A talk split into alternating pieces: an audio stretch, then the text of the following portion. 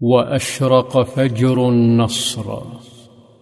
صلى القائد صلى الله عليه وسلم وخلفه جنده على مشارف الخندق صلاة الفجر وسط أجواء بالغة البرودة وبشرهم بنصر الله. ثم خرجوا نحو معسكرات الوثنيين فإذا هي خالية منهم مبعثرة.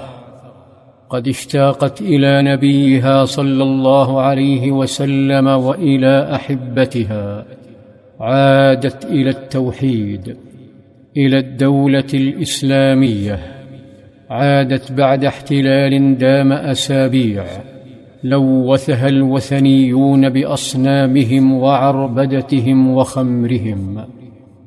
رفع صلى الله عليه وسلم صوته ثناء على ربه كما هي سنته في معاركه. لم يقل لهم انتصرت بعبقريتي ودهائي. لم يقل انتصرت بل قال نصرت. كان ينسب الخير دائما لربه وينسب الأخطاء لذاته البشرية بعيدا عن الوحي.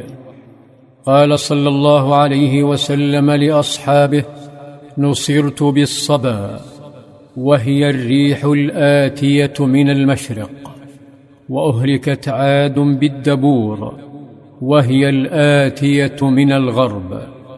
أثنى صلى الله عليه وسلم على ربه وأعلن التوحيد مجددا فقال لا إله إلا الله وحده أعز جنده ونصر عبده وغلب الأحزاب وحده فلا شيء بعده ثم أعلن لجنده مرحلة انتقاليه لدولته.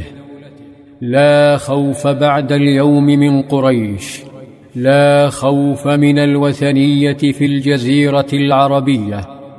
التي رمته كلها عن قوس واحدة من أول يوم وضع قدمه فيها في المدينة.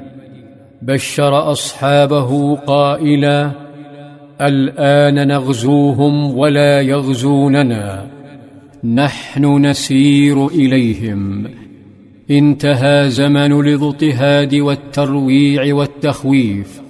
الذي ظل الطغاة يمارسونه على نبي سلاحه الكلمة والإقناع.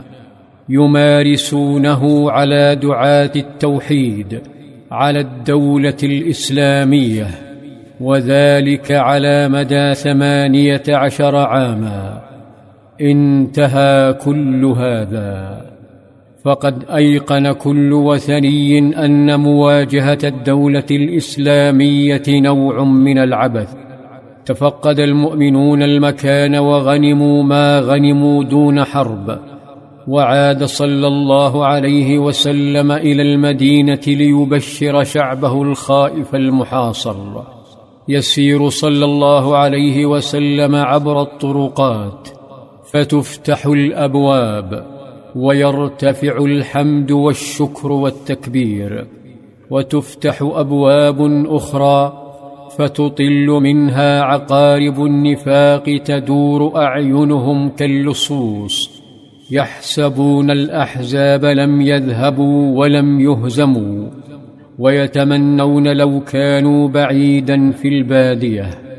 يتلفت المنافقون يسألون المؤمنين عما جرى فتصدمهم الإجابة ويموت ابن سلول بغيظه ويتجه الأبطال إلى بيوتهم ليغسلوا غبار المعركة وآثار المعركة ويدخل القائد صلى الله عليه وسلم بيته فيضع سلاحه ويغتسل وفجأة وبينما كان يستعد للاسترخاء قليلا إذا برجل مدجج بالسلاح يقف ببابه ويأمره بلبس أداة الحرب من جديد.